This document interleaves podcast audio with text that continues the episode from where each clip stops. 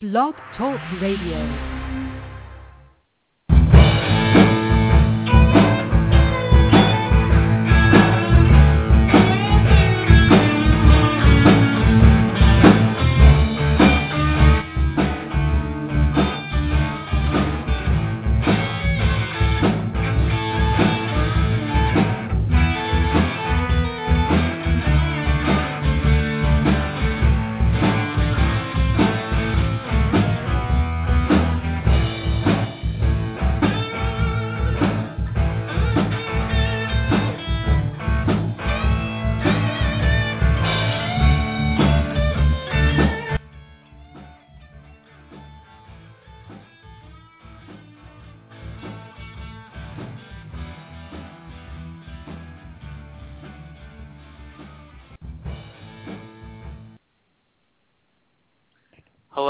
Good evening, everyone, and welcome to Green Tree Python Radio, Green Tree, Green Tree Python Keeper Radio.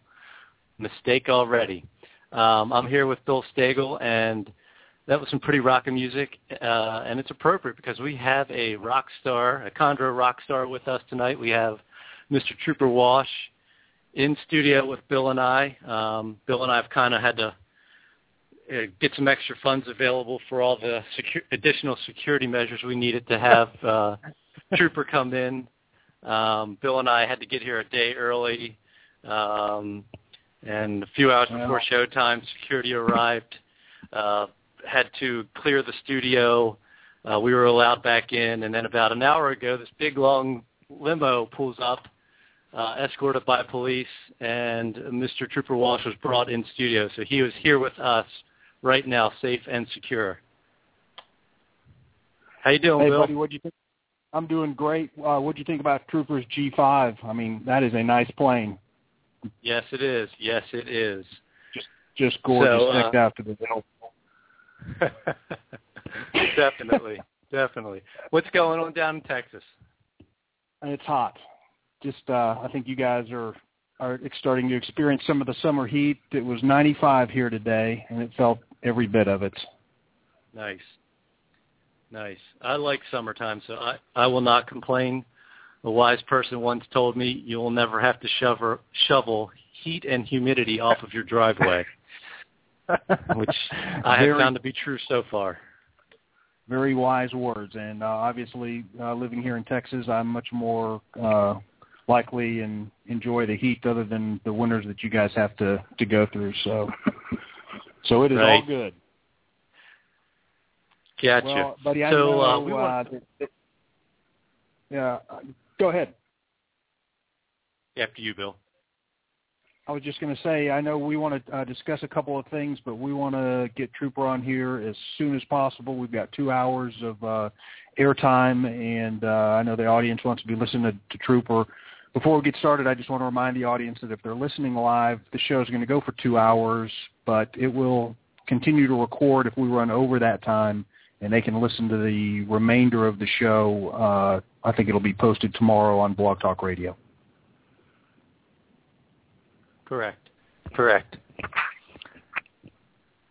So now the first thing we wanted to uh, talk about was to uh, say congrats to Mr. Marshall Mendez. Uh, he provided the opening song you listened listened to uh, at the beginning of the show, and Marshall hatched out another albino chondro.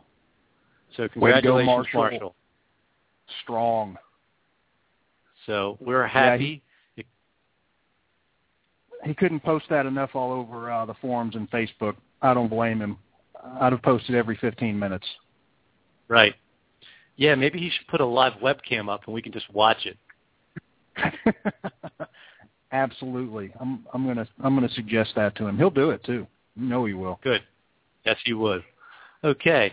Uh, so congrats, Marshall. Uh, it's a lot of hard work and effort in any breeding project, and with chondros, it's always seems to take a little bit more effort and uh, stick-to-itness. And congratulations once again, um, Bill. Have you been on the Morelia Viridis forum lately? I have. Um, there's some good activity. Uh, I think we wanted to go through this uh, the last show, buddy, and I'm not sure if we got to it or not, but we wanted to give a shout out and give a thanks to um, Matt Morris and David Newman for getting the husbandry guide. Uh, Greg has graciously pinned that to the top of the MVF uh, forum board, and those guys, have, it's a work in progress. They've put a lot of time, a lot of effort, and there's some great information up there, uh, especially for new new keepers that are thinking about getting their first chondro or maybe already have one and are, ha- are having some issues or questions. So wanted to point that out and thank those guys in particular. Definitely. It's a huge effort on their behalf. It's when you read through it, I mean, they just didn't take an hour and quickly throw something together. You can just when you read through it, you can tell they've they've taken their time, they've edited, they tried to add different ideas and thoughts, and uh, it's it's really a great place to start if you're thinking about keeping a green tree python or maybe considering doing some breeding. I would definitely get myself over to Morelia viridis forum, check out the husbandry guide, read through it. It's broken down sectionally, so you don't have to tackle it all at once. You can, you know, read part by part. Um, and, you know, so Matt and David did a really great job over there. And uh, if you're listening and you don't know what Morelia viridis Forum is, it's the best chondro forum on the internet. Um, a lot of people don't like forums, but if you like chondros, you should go join, become a member, uh, post, and join the chondro community, which I think we're going to talk a little bit about uh, in a few minutes when we get Trooper on here, why it's important to uh, be a member of that community. Ab- absolutely, and uh, kind of uh, segue into that, uh, we saw that uh, the administrator for the forum, Greg Schroeder, has um, recently, I guess, reacquired some chondros, and for us new people like me, uh, I don't personally know Greg, but I know that he is – put a significant amount of time and energy maintaining that forum. And I didn't even know that until recently he he wasn't even actively keeping uh, chondros uh, in, in his possession. So maybe you can uh, talk about Greg for a minute if you've if you've uh, had a chance to talk with him or, or know any history about him. I haven't talked to Greg personally. Um, we've we've went back and forth on the Morelia to forum a few times, just with a few different things. Um, He's worked with some lemon tree stuff, I believe some dreamline a- animals. Uh, he has an animal called, or had an animal called Snow Cone, which was, a, I believe, a Wamena type, and she went through a unique change, and she was named Snow Cone because she turned white. Um, so he's been around. I've seen that.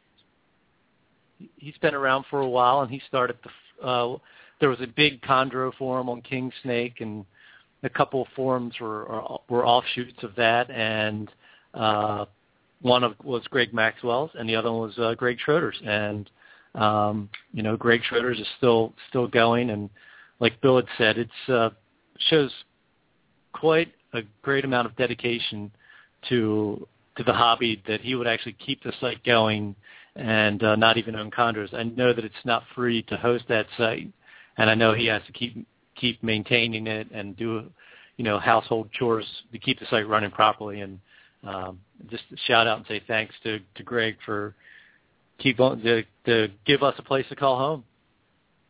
Yeah, uh, thank you, Greg. For me personally, uh, from the people that are listening to the show, and to the people that get on and utilize that forum every day, we we all thank you. Uh, Absolutely. before we bring Trooper on, before we bring Trooper on, and I want to I want to bring him on as quick as as anybody else wants to hear him. I wanted to just give a shout out to Ryan Young who did the uh, radio show, uh, Morelia Python radio show last night with Eric and Owen. Uh, buddy, I don't know if you've had a chance to listen to that, but uh, I have. Ryan did a great, uh, great. He, he did a great job. Uh, very interested uh, in, in listening to talk to him talk about different species that he keeps. And of course, in particular, he spent quite a bit of time with uh, green trees. So he did a good job. It was a good yep. show. Definitely, he is a snake keeper. That's for sure. um, and it, it comes comes through loud and clear during that interview. And he's got a lot of great information, a lot of good things to say. And um, I would uh, definitely, if you haven't listened to it, take the time and, and listen to Ryan's interview. It's a lot of great information, in particular with all species, not just uh, Morelia and chondros. But we could all take some advice once in a while, and he he would be the man to get it from. Yeah, fantastic. All right, do the intro, buddy. I can't wait any longer. I'm just I'm okay, I'm just shaking. Well, here we go. Uh, Mr. Trooper Walsh, going to click him on here so he can come on and talk to us. Trooper, welcome to Green Tree Python Keeper Radio. Thank you. Hi, Trooper. Thanks. Good to have you on. Thanks, Bill. Good to hear you. I didn't know you were in, Excellent. in Texas, though. I thought you were sitting there in the studio behind the glass. Uh, but he doesn't. But he doesn't let me in the studio very often. He kind of he keeps Yeah. me sheltered down here in down here in the south. uh huh. Well, good. Well, Tell me some chondro things. yeah, well, why don't say you, uh, Trooper, yeah, yeah, definitely. Say again? Trooper, how about you, how about you start off with telling us uh, a little bit of history about yourself, how you were introduced to reptiles, and why chondros became an important part of your keeping of snakes. Okay. Uh, I've actually been interested in reptiles in particular since I was uh, two years old. And I have a very vivid memory of uh, being with my parents at the National Zoo. It was autumn and there were leaves all over the place. And there were dozens of adults in front of the bear cage where at the time for a nickel you could buy a bunch of peanuts and throw the peanuts out and you know the thing would wave at you. All the adults were looking at that and I looked down into the leaf pile, and there was a box turtle. And so I kind of, you know, got my hand away from my parents and was down on the ground with this turtle while everyone else was paying attention to this bear. That was probably the beginning of my interest in reptiles. Uh, I do have to uh, uh, thank both my parents for encouraging me all throughout my uh, out their lives and and my my time with them and uh that means everything from my dad bringing home the, my first snake and the and the crocodile to my mother putting up with uh uh more crocodiles on the stairs going in the basement with a handful of laundry you know? So uh they put up with a lot. And my dad was my ultimate cage builder you know well into my teens. Uh, so he was very supportive in, in, in many, many ways. And uh, that's kind of where it all happened. He uh, put me in touch with my dad, that is, put me in touch with the Virginia Herp Society back in the early to mid 60s. And it is there where I had my first publication, which was on the birthing of an annulated boa. Uh, I think it was Oh. published in '66 or '67, but it was something my dad helped me with, and and uh, you know we did together. And as much as he wanted me to become a lieutenant general in the army, little did he know that he was preparing me for a life with reptiles. I think that's important too Uh, for a lot of uh, myself included. A lot of uh, keepers they didn't have the parental support. Uh, I know I certainly didn't have support of my parents. You know, when I told them that I wanted to bring reptiles, uh, in particular uh, snakes, into the house as a as a young boy, and I uh, I just I needed to wait until I was older and kind of more on my own before I could really fulfill that. So it's really neat to hear somebody who did have that parental support at a young age. Uh huh. That's good.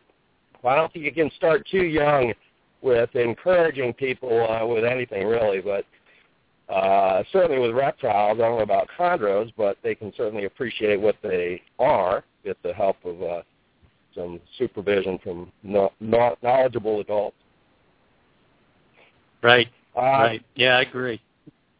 kind of jumping around here. Uh, there's an in-between period, I guess, in between my early teens the late teens, where uh, I, I was a manager of a pet shop that at the time was uh, heavy into reptiles.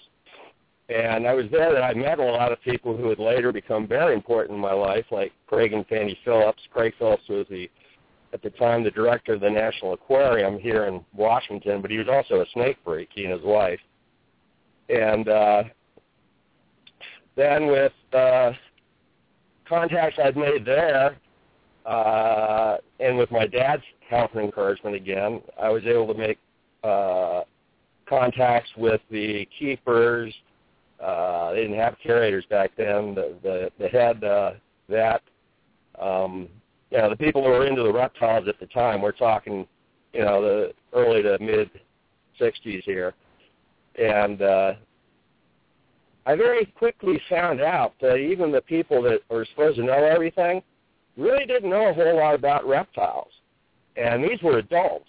And to me, this was sort of, it stunned me because uh, I, I, I'm reminded of a of an incident I had when I was uh, living in Panama as a child, and I found a an eight foot boa constrictor, and I thought it was really cool. However, the MPs that were brought over didn't think so, and uh, the animal well, it was probably dispatched. I was told it wasn't, but when I talked to people, my father included, about hey, what was that, and you know, tell me all about it and stuff. What I got for an answer was unusual. You know, you don't hear these things from adults. It's like, well, we don't really know a lot about these, and if you see that, you know, stay away from it. Uh, and what I found is something which is common in everything these days, and that is fear of the unknown. You know, and snakes. It's like with with uh, in zoos and reptile houses. Most people really don't like reptiles, but studies have shown that 90% of zoo visitors will visit the reptile house, and that's not because they like them necessarily. It might be because they want to be scared, you know, their pants off or get the pants off their girlfriends or whatever. Um, but people are interested in reptiles. That's a fascination, and, isn't it? Yeah, it is. And, and for me, when I found that, when, when I hear something like, I don't know what that's about, or you can't do that, or you know things of that nature, that's what turns my clicker on. And uh, this includes my work with chondros. When there's not an answer to something, I, I look to find answers. And you know, I'm not always right. Uh, I'm oftentimes wrong, and I make a lot of mistakes. And fortunately, I actually learned a few things from my mistakes over the years. And you know, one thing leads to another. Whether you're talking uh, corn snakes, chondros, or Komodo dragons, um, you know, the attitude towards keeping the animals are are really the same in all of them. And for me, it's learning about them, what they're all about, what makes them tick. Uh, reproduction is a sign of success or uh, you know a, a captive environment, but it's not the end all. Um, one thing which uh, I found sort of unique with chondro chondro keepers uh, has to do with uh, record keeping, and I, that's something that's always been very close to my heart. Uh, you know, starting with keeping information, feed records, sheds, medical, breeding history, that sort of thing. I found when I started working at the National Zoo in '75, uh, they didn't even keep records like that. And here I've been doing it for you know ten years in my private collection. You know, just this little kid, and that was one of the things I instituted there, uh, so that keepers could have information at the tip of their fingers of what happened with this animal last year when it went through this reproductive thing. And uh, it's also something with chondros that uh, lent itself to a unique situation, and that has to do with the pedigrees of animals. Now, 30 Absolutely. years ago, we were we were feeling good about ourselves if we could keep things just alive like chondros, most all of which, or all of which were uh, wild caught. But nowadays, you know, there's so much information, and uh, to me, a, a, a case card isn't complete unless it has some kind of a handwritten pedigree on the back. And in some cases with chondros, for me, that means going back 10 generations. And compared to work with other animals, people don't keep this sort of information. And I think it's part of what has interested certain a certain group of folks within the chondro field, if you will, um, because uh, to able to say, I have a, a Marshall Mendez, you know, triple spotted, blah blah blah, whatever, you know. And it's it's cool to compare notes. Uh, and as a serious breeder, it can be at times critical. You know, there there's certain traits you don't want to breed for, and you know, unless you keep accurate records and tell the truth, which includes your failures, uh, you know, that good information isn't going to get passed on. That, that's interesting you say that, Trooper. I know, um, you know, one of the things Bill and I have talked about is that uh, we're everyone's always quick to put up uh, breeding success or uh, you know hatching success, um, but it seems like people are less open to saying I've had I've I've did this and it was a mistake, um, and you know I, I've I've seen it myself personally where people have come out and said, you know I did this and this and this and this was a huge mistake, and then I guess a lot of people get on this bandwagon of you know well you're not a good snake keeper or you're not a good you know whatever you're keeping that you made a mistake with that uh, you know anyone who knows what they're doing would never ever try this or do that. And i i kind of disagree. I think sometimes people you know are not purposely making mistakes but they're trying different things and because they're trying different things they make a mistake and they kind of get beat up over it and you know that that kind of takes away a lot of the spirit of inquiry with keeping these animals well, it certainly does, and it, it you know it goes beyond just chondro keeping. That sort of has to do with human nature, I'm afraid.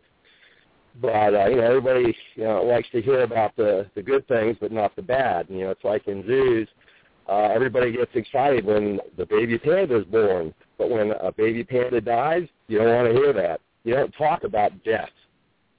It's one of two things that in American zoos aren't talked about. You know, one is death and the other is poop. What's the other And- trooper? I didn't hear that. I'm sorry. Poop. Oh, death and Poopies. Yeah. I saw a great exhibit in Germany uh, of a, uh, a a poop exhibit. It was it was either rhino or elephant. I think was being uh, offered on that day, and it you know talked about all the insects that go into it, and it was just really cool. You know, you couldn't get away with that here. Hey, Trooper, uh, kind of along those lines, maybe you could uh, tell us, tell the viewers. I mean, what were some of the the mistakes that you made? You know, uh, you, you've you've given us so much knowledge about the the right things and how to make these animals thrive. But what were what were some of the mistakes that you made in the early days when you were experimenting? Probably everything I did. Uh, well, I was at a at a point in my learning curve where I was learning to apply uh, change with animals that don't necessarily replicate what happened in the wild, but which uh, that that which could in and of themselves cause uh, reproductive activities to, to come on. And you know, in particular, I'm thinking about temperature. Um, 30 years ago, if you talked about cooling down an animal, what that meant in the zoo community was uh, a fellow named Joe Laszlo, who was at the time the uh, curator at the uh, San Antonio Zoo. His idea of cooling animals down was he, and he was very big into these mountain tree vipers and such. He had, a, had you know one of these uh, six foot by three foot by three foot coat coolers, and he, he put the animals in there and you know cool them down for a period. And uh, he was also uh, instrumental in in getting people to look at lights. So when he started playing with lights, he didn't just add an extra incandescent bulb. He had of 20 or 25 four foot long, you know, uh, uh, fluorescent plant lights, you know, things like that. He was doing extreme things with these an- with these animals, which, you know, obviously wouldn't be something that they would encounter in nature, but it caused change to happen, and animals that would survive that kind of a treatment, um, he actually had some successes with, and and at the time, people didn't really understand why that was important. Uh, but there was a lot a lot to be said about what Joe was doing. And yeah, he killed a lot of animals, but he also uh, is, you know, infamous for keeping alive all sorts of things that otherwise hadn't been kept well in captivity. So, uh, as for me and work with chondros, uh, uh, as an example of, of something that I learned uh, my first year of breeding, um, the importance of having a basking light available for uh, gravid females as opposed to just having uh, a daytime high and a nighttime low, so to speak. And, uh, you know, I remember that my first year I had either two or three, uh, one or two females that I bred that year. One was kept without a basking light and the other with, and the one with for one, thermoregulated. It you know chose its temperature based on the the temperature at various uh, uh, perches. Uh, whereas the other one, which didn't have that opportunity, it went through some the behaviors and it did in fact breed, but it didn't produce viable eggs either. So mm. from that, uh, and from talking to people about that sort of thing, uh, you know, I learned a, a valuable lesson that year. And I think uh, uh, one of the things that I wasn't afraid to do is tell people what I thought I was seeing, which wasn't always correct, but the feedback I got from people uh, oftentimes helped me to learn, you know, from my own experiences, things which I hadn't even seen, you know, and that's that's why that's one of the things that I'm really excited about in general in working with animals and certainly with chondros, in which the sort of thing that you know a bunch of chondro keepers will sit on the back porch drinking beer and you know talk about their their latest whatever's going on. You know, it's one of those type things. Now you're talking about about a time trooper, you know, in in the 70s where that was before there was an internet or email or a lot of the social media that we have available now to share information, ideas, uh, successes, and failures. So I'm sure it was very hard to disseminate that, uh, or a lot harder to disseminate that information and that sharing that knowledge. Absolutely. And uh, in fact, my first chondro publication was put out in a was a very new, uh, privately funded journal um, by a fellow named Doc Parrott, uh, and the thing that he offered by uh, publishing with him was he would uh, publish as many color pictures as I wanted. Whereas if you go to any of the, you know, the uh, professional, uh, you know, like Herp Review or something like that, professional journals, uh, it costs a lot of money just to put a black and white picture in there. So there were things I wanted shown in color, uh, and and and although probably uh, one one thousandth of the people that would have uh, were into reptiles at the time would have seen that uh, journal. The people who are interested in chondros always seem to find a copy of it somewhere or another. Mm-hmm. Anyway, amazing how that uh, works. Well, I mean that was yeah. kind of the foundation. That was kind of the foundation of of what we now refer to as the chondro community. And uh, right today's standards, the chondro community, uh, albeit small compared to then, it, it's massive and it stretches throughout the world. Maybe you could right. share some of your thoughts about, you know, the, the chondro community, about how it was formed and, and what what your thoughts are about the people that are have been involved in the past and are, are involved currently with working with chondros. Well, one of the things that I've found with what what I've used, the chondro community is that you have a lot of givers in there.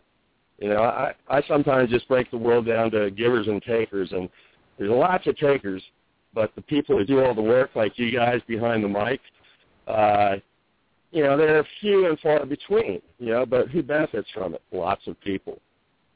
And uh, excuse me, I'm in the midst of finishing something here. Um, what were we just talking about again? Sorry about that. How great the chondro community is. Oh yeah, that's great. Uh, at the time, because of the things you mentioned, the lack of the internet or you know a radio or TV show like this, uh, things were it's like the world. The world in the last twenty or thirty years has gotten very small. You know, you can get on an airplane and in less than 24 hours be anywhere in the world. And uh, interestingly, when chondros first started uh, being bred, and then with some regularity, there was a big focus on the Washington D.C. area of chondro keepers.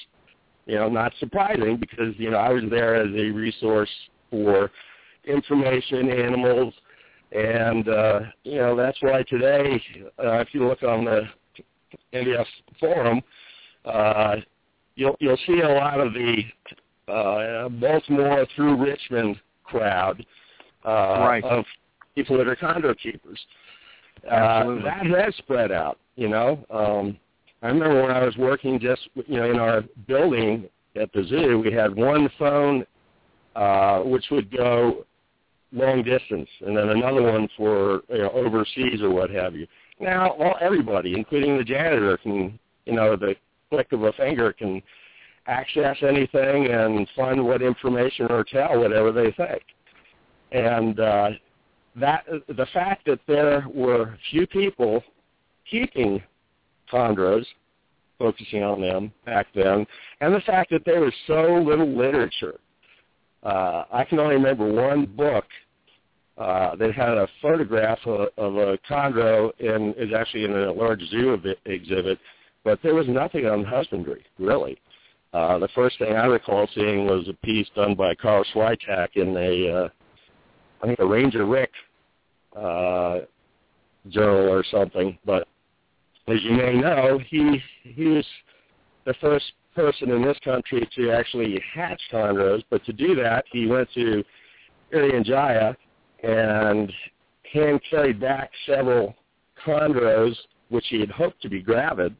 And in fact, one was it laid eggs in the bag on the plane, and Oh, he was able to hatch those animals out.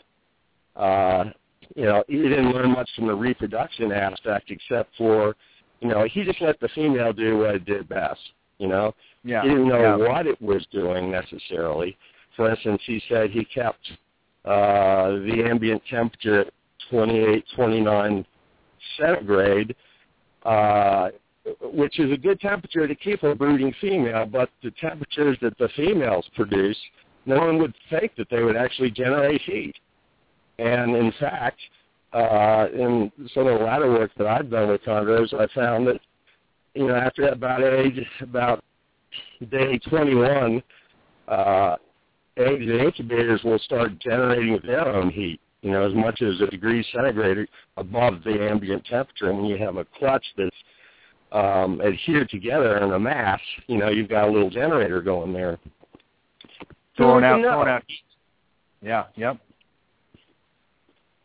Did any of those Yeah. babies survive? Excuse me? Did any of those babies survive the initial? Oh, uh, they did. As a matter of fact, there were 12 hatchlings, and uh, through a good friend, Louis Porras, I was able to track down a male, uh, which was part of my early collection. And uh, I remember in my second clutch, now this was at the zoo, uh, I had some questions that weren't answered really by Carl Switak's article. So uh, this is this is when overseas uh, telephones were starting to become more of a good, you know, normal thing. I tracked him down in South Africa, of all places, at some snake park, just ask him a particular question about, uh, you know, female incubation. Um, you know, nowadays we can just do that, you know, with our phones or with a laptop. But you know, back then, you know, that was a big deal. Just making, just the fact that we were both at the right places, you know, on the phone to be able to talk you know, that was a great thing that worked out. But again, there was just no information. And when there's no information for me, I, I like to find answers. You know, I'm, I'm that kind of a guy. I'm kind of nosy, I guess. But uh, you know, it's asking questions and questions oftentimes of what you what you see or you think you see that you learn. And again, especially if you learn a lot through your failures. Um, so that's why I feel it's important to share information, whether it's uh, you call it good or bad, you know, whether or not you had success in breeding or not. Uh, there are oftentimes just little things that by sharing your story, someone else might pick up and be able to apply to what they're doing and make it work.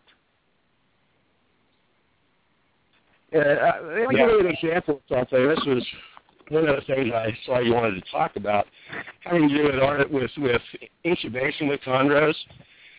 Back in the mid to you know, mid 1980s, uh, Gene Bissett of uh, Gainesville, Florida, and a contemporary of ours who was actually head of the uh, uh, uh, uh children's uh, uh, heart, you know, having to do with, with hearts. You know, he was like the world specialist on on hearts. So he was interested in the fact that certain reptiles, starting with Burmese pythons, and then he got to me with chondros, could actually generate their own heat. Which how does a cold-blooded animal do that? So uh, uh, I was fortunate to be able to work with him, and you know, for me, he was he's he's sort of my godfather of uh, of many things, not only chondros but Komodo dragons. Uh, his dad was the governor of the island of Komodo back in oh, 60s and 70s, I guess. Uh, it was just a you know a funny coincidence type thing, but you know we we were able to share stories about it. Anyway, I'm getting way off track here. Uh, it's good stuff. Um, it's good stuff. What we, it's good. what we did. Yeah, that's why. Is, that's why you're here, Trooper. That's why you're here. We want to hear these stories. Well, I, I told Buddy earlier that if I start just getting too wordy and talking about something, it doesn't mean anything just to hit me on the head. Um, I would, but that big uh, security guard next to you might hurt me. Say again? I would, but that big security guard standing next to you in the studio might hurt me if I try to touch you. yeah, right. Okay. Uh, um, uh, LHS Van Mierop. Uh, he he gave us the idea of putting uh, thermocouples inside the coils of brooding female, uh, starting with Burmese pythons, then went to ball pythons, and then to chondros, um, to see if in fact there was this temperature difference, you know, from the ambient to, uh, you know, the clutch itself, and what does it mean when these females are twitching? And in fact, we found several different means of of uh, developing heat with uh, different species of pythons, and I think chondros have, you know, they're like at the top of the top of the list with that because they generally will uh, a female will envelop a clutch of eggs in a coil so that it's you know like a baseball mitt, and they won't the eggs won't be touching anything except for snake. And it's this is something that's never been proven, uh, but it's something I suspect highly. Um, it has been shown that the the uh, heat sensors on on green tree pythons, uh, different pits will measure different heat, uh, radiance, you know, ultraviolet, whatever.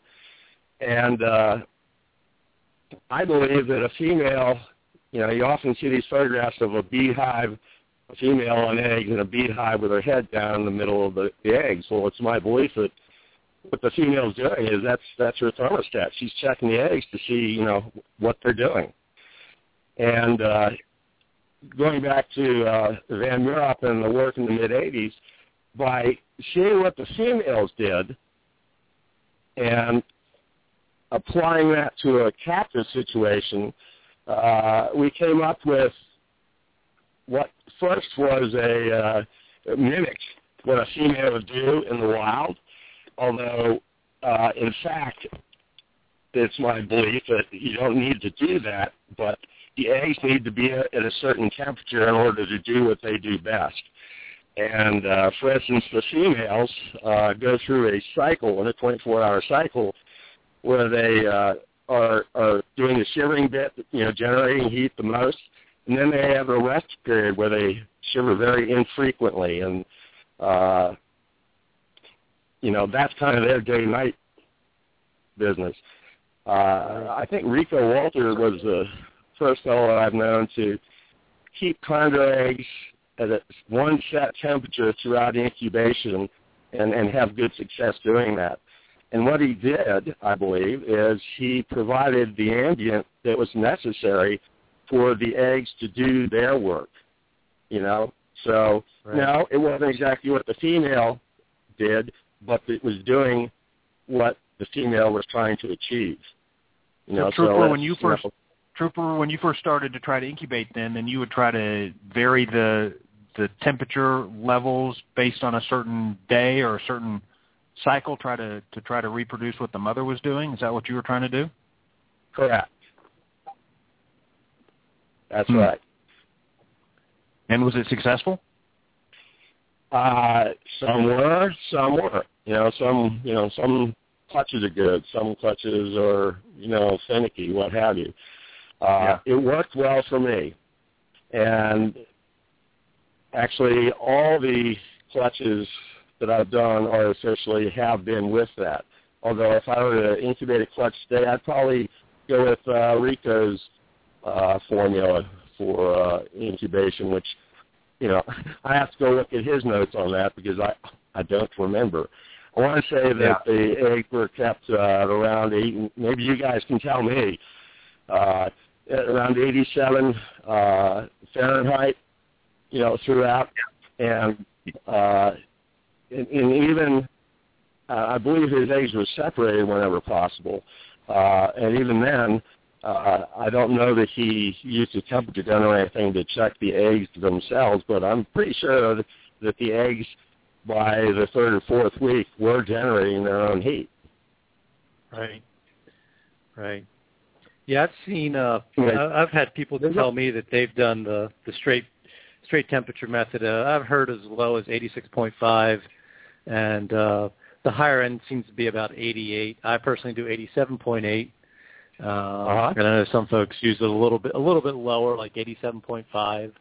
Um, but it, you know, it's it's pretty interesting to see how the whole evolution of incubating chondro eggs has has changed um, I remember when I was uh, maybe 10 or 12 going down, trooper going down to uh, NZP, and uh, unlike most folks, I, I wasn't afraid of reptiles. I wanted to spend all my time in a reptile room anyway, just so I could leave drool marks all over the the outside of the cage, so the janitor would have to come by and clean the cage, the outside of the enclosures later. But I remember you guys That's had a that was room. me. I was that janitor.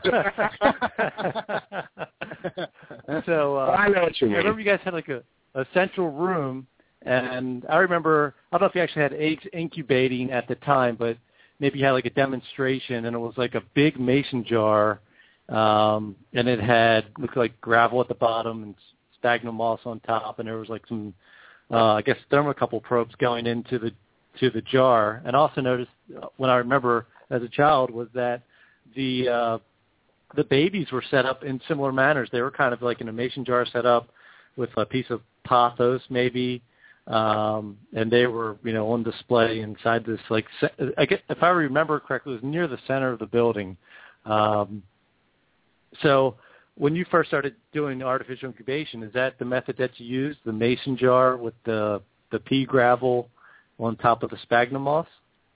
Uh, ultimately, that's how I hatched out a lot of my babies. At the, my my first clutch, actually, I hatched out in using a 10-gallon tank, but with the same ideas. I gravel on the bottom, water, you know, over that, uh, cups of soil, which, uh, you know, the eggs would sort of settle into. So they had the constant, you know, not only temperature but humidity going. Uh, in fact, I, I know the area you're, you're speaking of, and at different times it's been used for different things. There, there was a period when uh, I had at least one clutch hatched on exhibit that way. Um, but then afterwards, you know, I was able to set up uh, dummy replications just to have as you know one of the many things to show about reptiles and amphibians in general.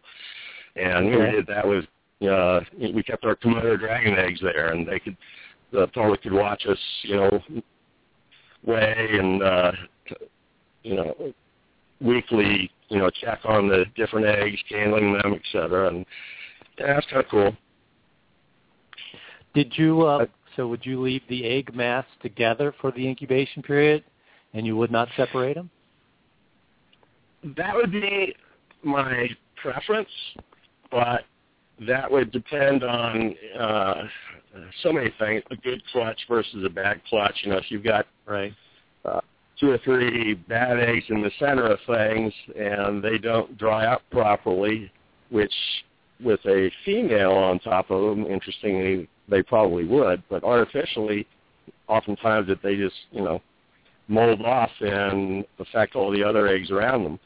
So if you see something, Right. if you have suspicions, you know, I would I would separate them, uh, Okay. especially if you have a large number of eggs. Uh, interestingly, some of the first clutches I ever knew of, and including that one by Switak, uh, and there was a, a German fellow that hatched out a similar clutch, had a wild-caught gravid female, and I think they both hatched out uh, 12 babies apiece, you know, and it, and it was, if not 100%, it was a good good hatch rate. Nowadays, we've got, you know, you hear of clutches of, you know, 20s or nothing, 30s sometimes, and even into the 40s.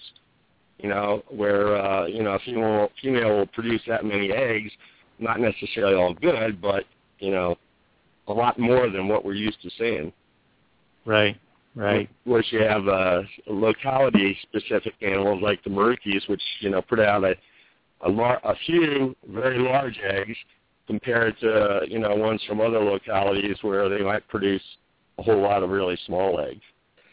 I So see. to answer your question about separating them, it just depends. It just depends on the clutch and what you know the eggs are telling you at that time. You know, and uh, Right.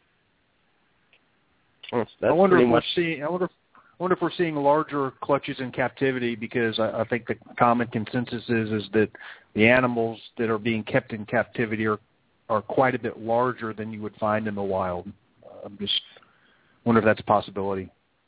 I think that's basically it right there. Uh, folks that I've talked with that have studied uh, chondros in uh, Australia as well as southern Irian Jaya, you know, these Merauke type looking animals are, you know, they're not a very big snake.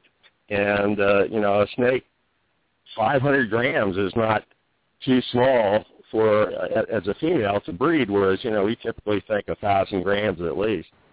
Um, and I've never seen a larger chondro than one produced in captivity. I've never, you know, the largest I've ever seen was maybe uh, it was under two meters. Um, it was you know an old, very old female, uh, which turned out to be the mother of my first clutch, and in fact produced 26 eggs, I think.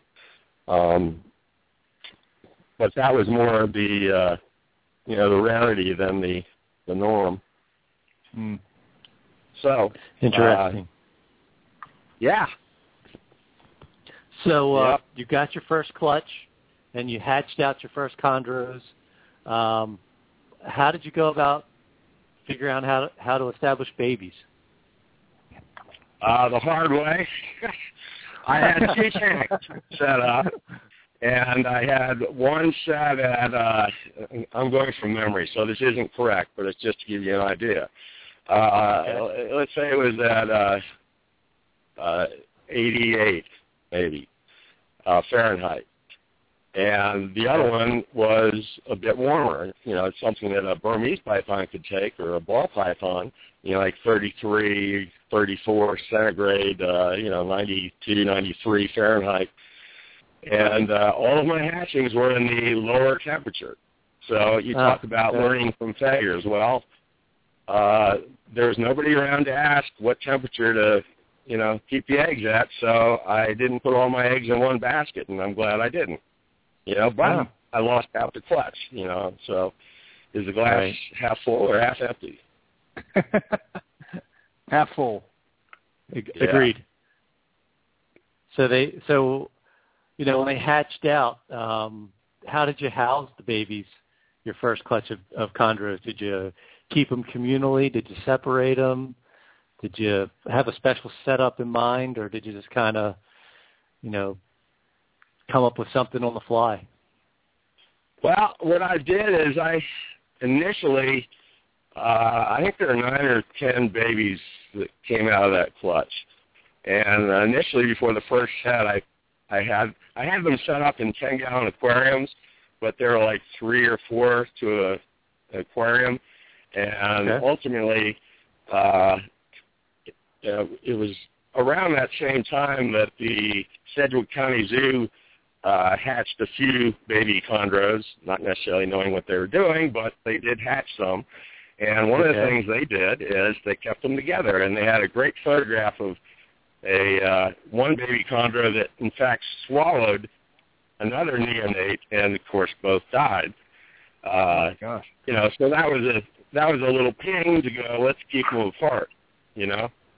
Um, Okay. So ever since then, I've really, you know, whether you're talking about jars, tanks, or what have you, I would, I would, you know, certainly before the first shed, I would separate them out.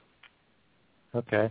Did you uh how did you go about starting them feeding? Did you immediately try pink mice or did you say I'm going to try, you know, maybe lizards or a frog or something along those lines? Um, I started with uh, pinky mice. Okay. I mean, it was evident that these animals wanted to eat because they were doing the caudal luring business. Um, Sure. Although they didn't seem to respond the way you would want them to necessarily, and you know there was a lot of trial and error involved. Always has been, but I, I've never used uh, I've never used reptiles as a scent item uh, trying to get a baby chondro to feed. I've used birds and uh, rat fur, blood and feather or uh, fur, but uh, no reptiles. Okay. And it takes just a lot. I, I, I can remember with a with a clutch of twenty babies, say, you know, it could take me six or eight hours to go through an entire, you know, the entire clutch, standing very still a lot, just you know, waiting for one or two animals to eat each time. You know, so there's just a lot of patience involved and a lot of watching. Right. Right. Yes. A lot of patience still today, Trooper. it's it Yeah. that that part is I think really what, what separates a lot of people. They they get their first clutch of chondros and they they experience a tough clutch and that really I think sets the tone for how they how well they or how desirable it is for them to produce another clutch of chondros. I think that's uh it separates a lot of people from uh wanting Well, to breed to keeping just keeping them. Yeah, that that that brings up a good point. Uh, you know, the uh, question of captive bred versus wild caught, farm raised, whatever. And uh, you know, I'm a big fan of the saying, you know, you get what you pay for. Uh, Right. uh, back in, well, I guess the early '90s, starting with uh, stuff that Cameron Tapelin was bringing in. Uh, we had the luxury of animals that were, in fact, captive bred. Um, but I think even to this day, uh, just because of the ease of uh, doing so, you know, he just goes on the, the side of their buildings and catches geckos, and you know, if a animal won't take a pink right away, he'll just go with that. And Right. uh, the nice thing is, yeah, you're getting captive bred, but what are the parasites that are possibly being, you know, passed on from the from the lizard to the snake, as would a wild caught. Uh, I've had two or three animals that are were, were farm raised that I know of, uh, and in fact, I didn't have very good success with them. Uh, one of them was in fact the yearling Merauke, uh, and it just it had a parasite load like you wouldn't believe, and they were coming out of its skin.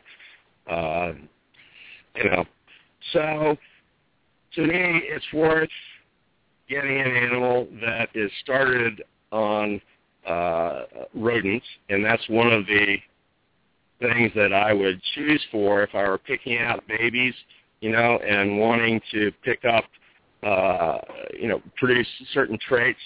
You know, strong feeders on rodents would be one. You know, one of the criteria I'd look for.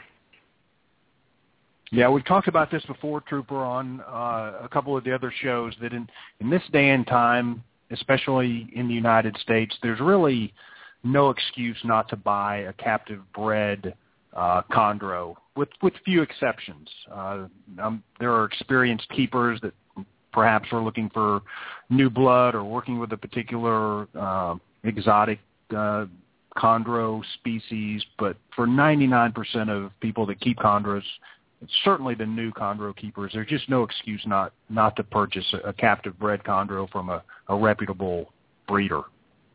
Yeah, I I I agree with you 100% there, and it's uh, you know some people just think it's the money, but it really isn't. You know, I mean, uh, you know, I look at it like, would you rather spend money, you know, once or twice?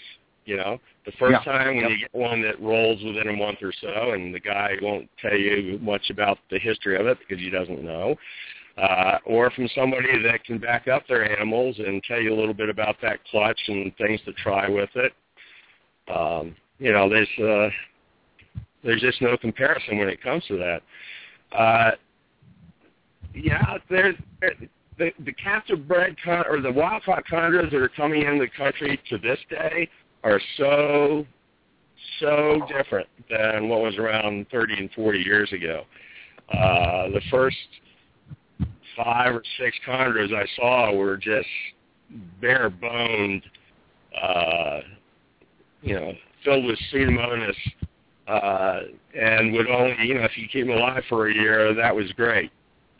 And uh, you know, nowadays, you you know, there there are there are good animals out there. I I, I think for a beginner, it is in the animal's best interest and the person's best interest to get something that's going to do well for them.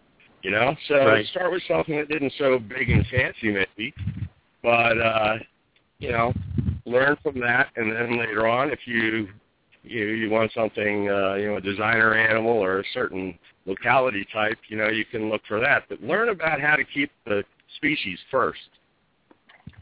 Absolutely. Agreed. So, Trooper, I have a question for you. Did you decide you wanted to keep chondros prior to actually seeing them in person?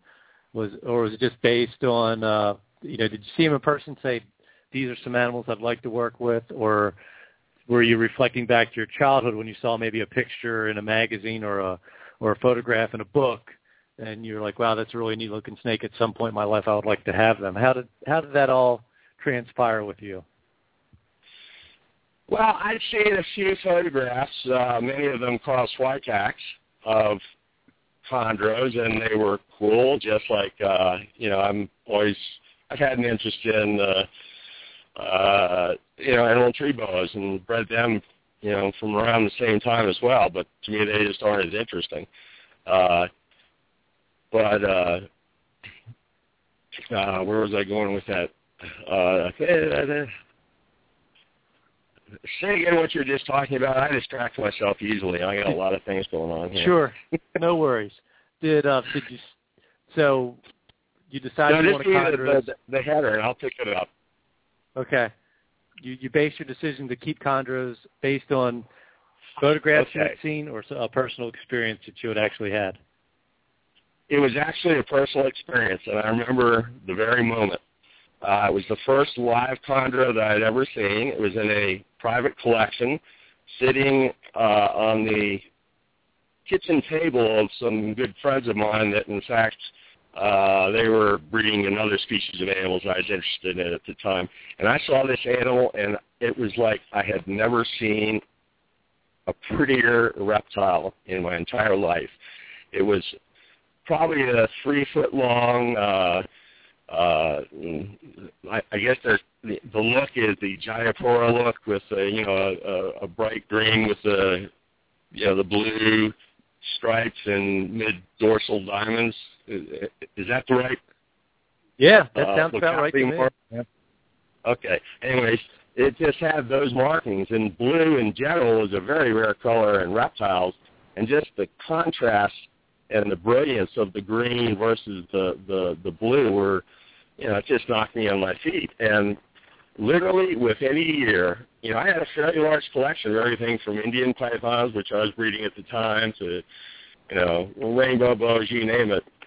I either traded or sold off my entire stamp book collection in order to get chondros, you know, and within within two years everything was was chondros, and uh, uh, you know I had probably the first uh, chondro dedicated uh, uh, breeding facility for those animals anywhere in the world at the time. Wow.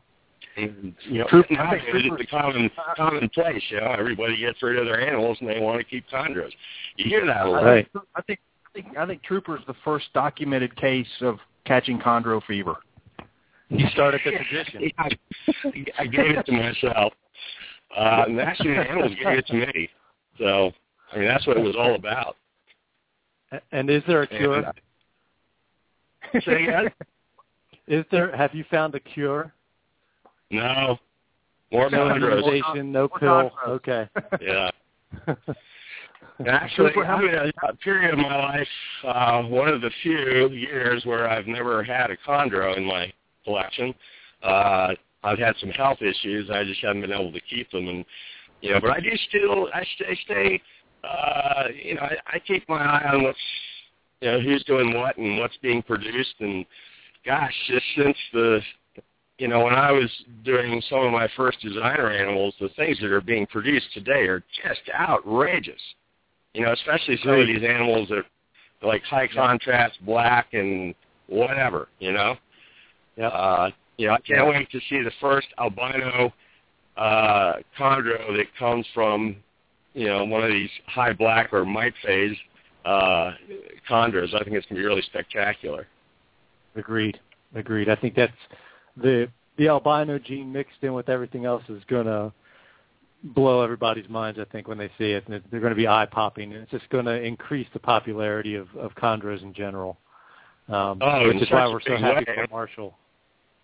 Yeah, yeah, yeah. absolutely. Um, yeah. If, if you look well, you at know, what Trooper, happened to the ball python industry with, you know, a few morphs and then the, you know, right. double recessive, this, that, and the other, and look at what's being produced today. Well, we already have designer chondros, and to think of at this point introducing the albino gene to it, it is just going to be outrageous. It really is. And uh, I, I'm with you in uh, in uh, uh, saying attaboy to, to Marshall because I know he's worked really hard to get to where he is. Uh, and what is this, the second year, I guess, he's produced chondro, albino chondros? That's correct. Okay. Yes. Uh, and I think it's from some of my bloodlines. They they all seem to come back to that one Barker clutch, uh, right. including Dick and Salceus. Uh, Can I you think, share the history think, of that clutch with us, Trooper? Uh, the I, Barker clutch? I can, but I, I just want I want to ask you guys a question here. I haven't talked Uh-oh. to Marshall in a while. Uh, didn't he Okay. produce the first red albino chondro? Uh, I believe, as far as we know, Yeah. that is the case. Last year, he hatched a red and yellow, and um, at this year, it looks like he's hatched another red. So, The as far yeah. as we know, he is the first one. Uh huh. See, that's something I was really looking forward to seeing. That's you know one of those you know questions. What's it going to look like? You know. So uh, Have well, you seen the just- Have you seen the pic- incredible. Have you seen the pictures, Trooper? Have you seen the pictures, Marshall's pictures? Uh, I saw a few from his first clutch when they were first hatched, but I haven't really kept up with uh, Marshall. We'll get you some pictures of the clutch uh, that he just just hatched. He's got a real nice picture that shows uh, the the white tongue. It's a red. It's a red neo. It's got uh, the the red tongue and the and the pink the pink eyes. Yeah, that's awesome. That's Yeah. just awesome. Agreed. Yep. It couldn't happen to a nicer guy. And he's what I would uh, say sort of epitomizes the type of person that uh, is found within the chondroid community, uh, you know, whether you're looking at the MVF file or meeting at a, uh, a, a reptile show or what have you, um, you know, folks that, that know Marshall, you know, he tends to be a laid-back person. He's very dedicated to what he does, and uh, you know, it's uh, uh, he's the sort of person that that shares information, you know, which Yep, is agreed. one of the things that I think very common within the chondro community. You tend to find more people willing to share information uh, as opposed to not, and, and that includes zoos. You know, there's just so many times I've heard people, you know, I remember at one of the more famous uh, North American zoos hatched out. They had a clutch of uh, emerald tree boas born, and I talked to the curator. I said, "Oh, what'd you do?" And he and he he opened up a uh, a uh, a drawer, and he picked up a uh, piece of uh, uh, n- newspaper, or maybe it was a uh, a janitor cloth or something where he had written his notes, and he said, "Well, you can read about it when I publish about it." Of course, I never heard anything, and I don't think he knew what happened. you know, and that's Right. so common. It's not it's not just uh, the zoo. It's you know it's just one of those human nature type things. People want to feel important, and they oftentimes don't know what they're talking about. And that's Why do you something think that is with the chondro it- community? Go ahead. Why do, why do you think it's like that with the chondro community? Why why do you think we're so open and and willing to share as opposed to maybe having success and keeping that success to ourselves so only we can can reap the rewards from it? Well, uh, there's probably uh, many different reasons for that. Uh, I would say part of it has to do with uh, uh, information that chondro breeders tend to keep and share. Uh, data cards, for instance, and pedigrees. Those are all something new to the reptile industry. You know, the horse breeders, dog breeders have been doing that sort of thing for years, but it's information which, uh, you know, who would have known 25 years ago that it would be important to know, you know, that a a particular outcross, uh, you know, of a, a, a mainland chondro to an island chondro would produce some sort of weird, odd thing. And unless that had been written down somewhere, you know, the next time it happened, no one would know what you know what's what's going on. But because it was and it was passed on, uh, you know, it's something for other people to look forward to themselves.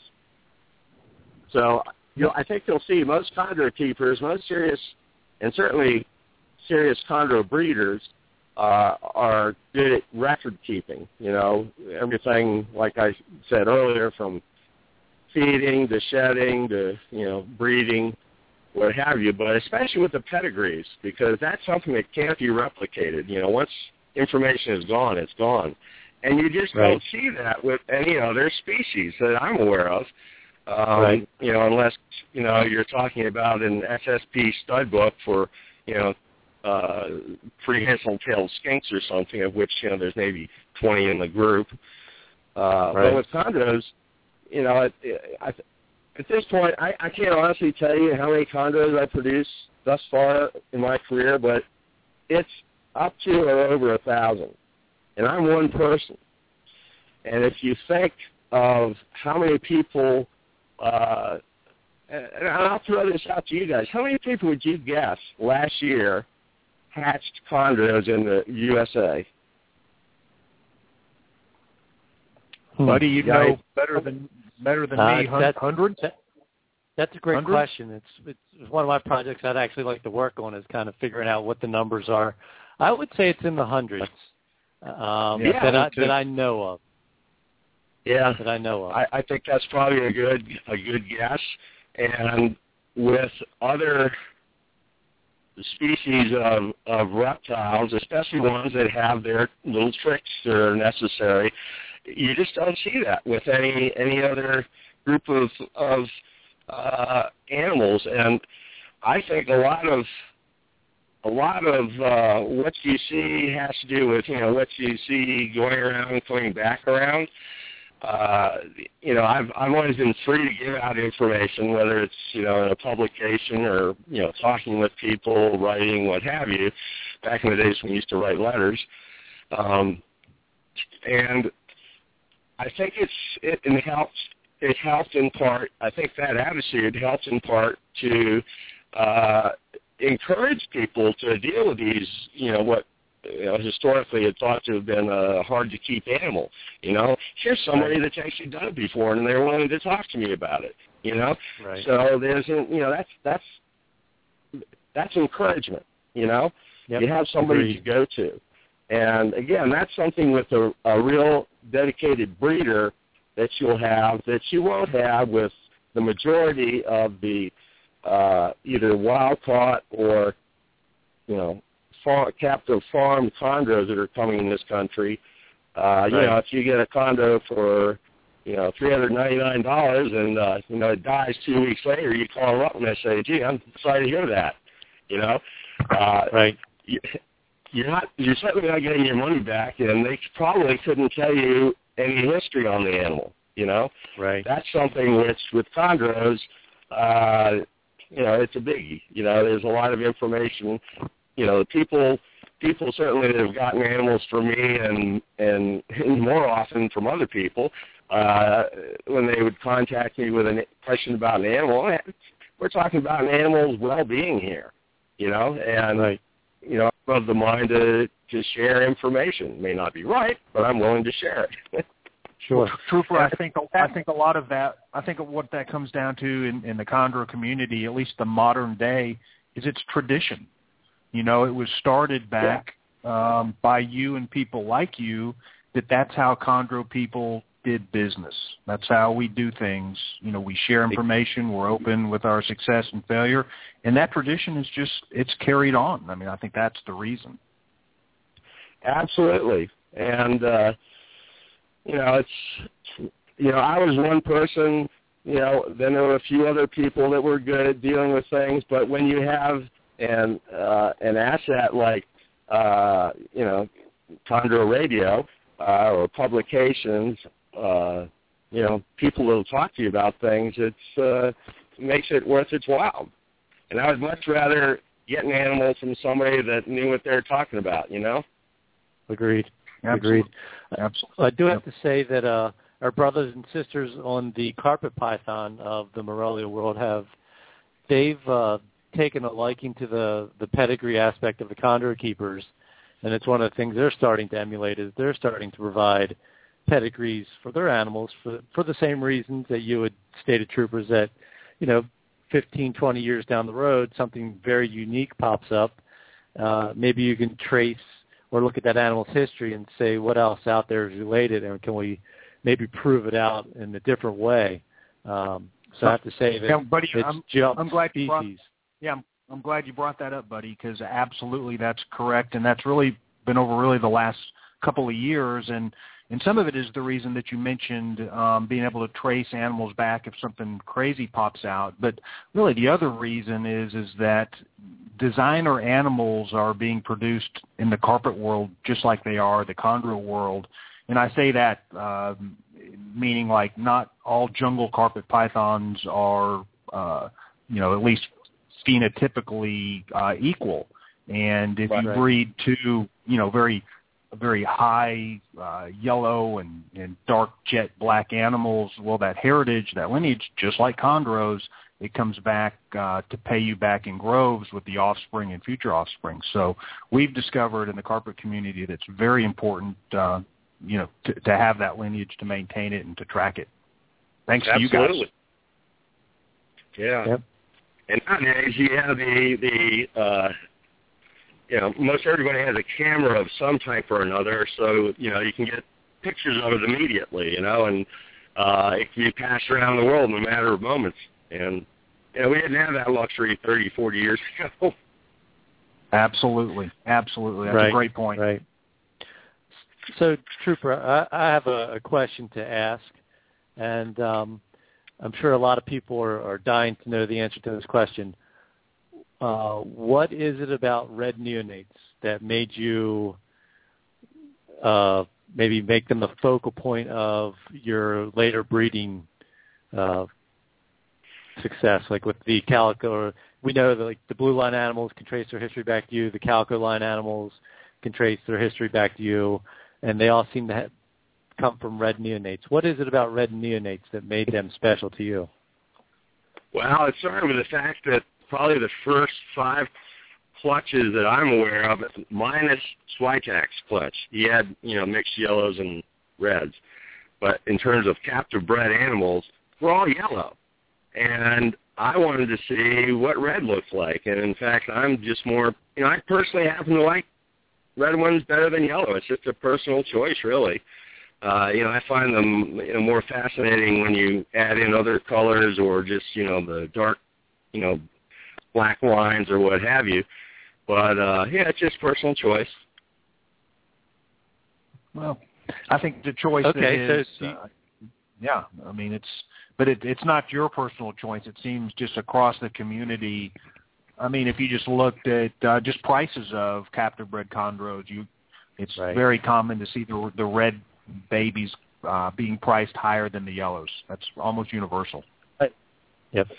Well, you know, I, I'm I'm not one to toot my own horn much, uh, but I think in part because you know here I am in Washington D.C. There's a lot of people who 20 years ago locally that had access to me and the things that I thought were cool. And uh, you know, some things just I happen to hit on them, and other people thought, well, he thinks it's cool, then this must be cool. I think it's a mixture of all those things. You know, and going Right. back to the chondro community, uh, uh, the, the first uh, chondro specific event that I'm aware of was uh, what turned out to be called Chondro Fest, and it started in my my backyard uh, of a home I had uh, well, 15, 20 years ago, uh, where a bunch of chondro keepers got together and burned a lot of cow on the grill and drank a lot of beer and talked about chondros, you know. And uh, where was that trooper? Where was that trooper? What, what state? I was in? Arlington, Virginia. In Virginia. Okay. Yeah, yeah. And then uh, there were a couple of years where I helped uh, Buddy Getzker host uh, what officially came to be known as Chondro Fest. And, uh, you know, he had resources, I had contacts, and we had a lot of fun. So did a lot of chondro people. And, you know, a chondro fest is morphed into many different things, you know, depending on who's doing it and, and why.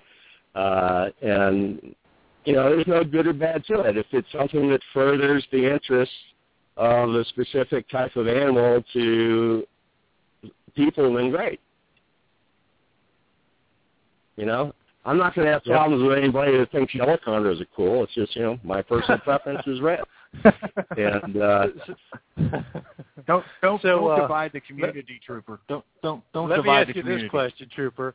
Had your first Yeah. five clutches been all red babies, would would would you have changed your outlook on a yellow baby? I don't know. It didn't Okay. happen that way. I don't know. right. Uh, Okay. We can't rewrite history. Like today, let- let's just say today I saw my first baby chondros, and they're these yellow ones and and some form of red one. I I think the red one would just attract me more. Right. Okay.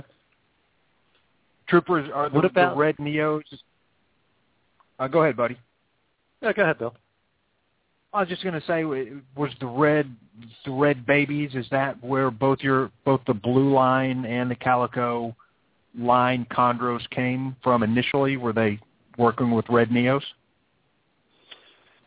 Uh, you're asking me a question. I really have to refer to some of those records I was talking about, but uh, I'm I'm trying to think here. I believe there, yeah, there's some definitely uh, the blue blue line animals were uh, uh, came from the the reds, definitely Came from red. from from Yeah. the particular blue line, you know, group of blue animals that I was working with.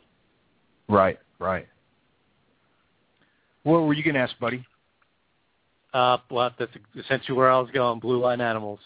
Um, yeah. So, line. Trooper, the uh, I told you about my experience at the National Zoological Park watching those little baby green tree pythons, and you had to come around behind me and clean the glass up. Um, but ironically, you're mixed into a story uh, much further down the road. Uh, my first experience with actually seeing captive born and bred chondros in captivity in a private collection was with Tim Morris in the 90s. Uh-huh. And uh, so I'm sure you know Tim well. Um, so I go to Tim's place for uh, not a snake function. I think it was, we were going to watch a bike race on TV, and he knew I kept snakes, and I knew he kept snakes, but I had no idea he had chondros. Of course, you know Tim. Tim's kind of portrayed as like a chondro specialist, but if you talk to Tim, he'll tell you he he likes everything, and his collection at that time was as varied as it could be. Um, but I went to his reptile room, and of course, I, first thing I saw were, were the chondros. And Right. you know, talking with Tim about them, of course, where do they come from? And he had told me, you know, this, you know, this person down at the National Zoo bred them privately, and a lot of my animals have come from him.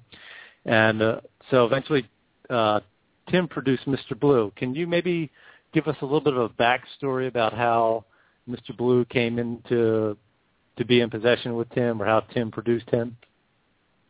Yeah, actually, it's, I think it's a story Tim always likes to tell. Um, I hear he's into some other funny kind of snake nowadays, but you know he's still a chondro guy, Bart. Right, Um, right. He purchased. I don't know if it was his first chondro, but it was certainly the first chondro for me. It was a baby at uh, the one of the Florida Herp Expos, and uh, I believe he got uh, I, he got either a red or a yellow. I don't remember which it was. And his wife at the time wanted, she liked the other one better, and she was mad that Tim got, you know, this other one. Uh, and so what ended up happening is I had a snake that was one of uh, a set of twins. It was like three grams when it hatched. And fortunately, it was a strong eater from the beginning, and it, you know, uh, thrived well. Um, but I still wasn't, you know, after six months, I still wasn't feeling like oh, this is an animal I'd want to sell to somebody. Uh, so as I heard Tim and his wife talking, I said, here, take this one just to keep the, you know everybody happy here. So I gave him what turned out the the the first one he bought was the uh, you know his blue female turned out to be his blue female, which was Which is a Tim uh, Moore's- sib to my Tim powder Morris, blue animal, female. and then the the male was that little runt, you know, one of that with the twin. So uh, you know, That turned out that was Mr. Blue.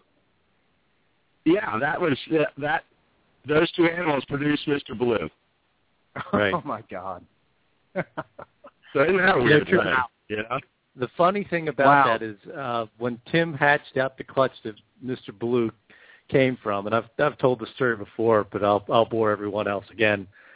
Um, I really wanted chondros, and Tim was kind of showing me the ropes of chondros, and he had hatched out the clutch that Mr. Blue uh, eventually came from.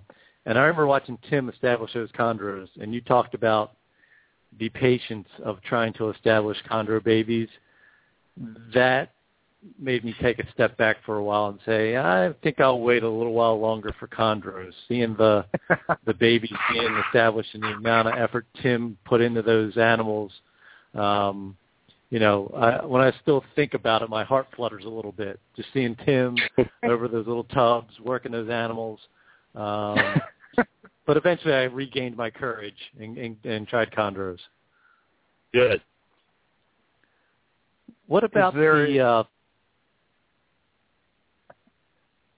the there's a there was another chondro that uh you produced and uh he was purchased by Greg Maxwell and he was named I think initially the computer chondro and, and Greg Maxwell used him as a founder for the calico line animals.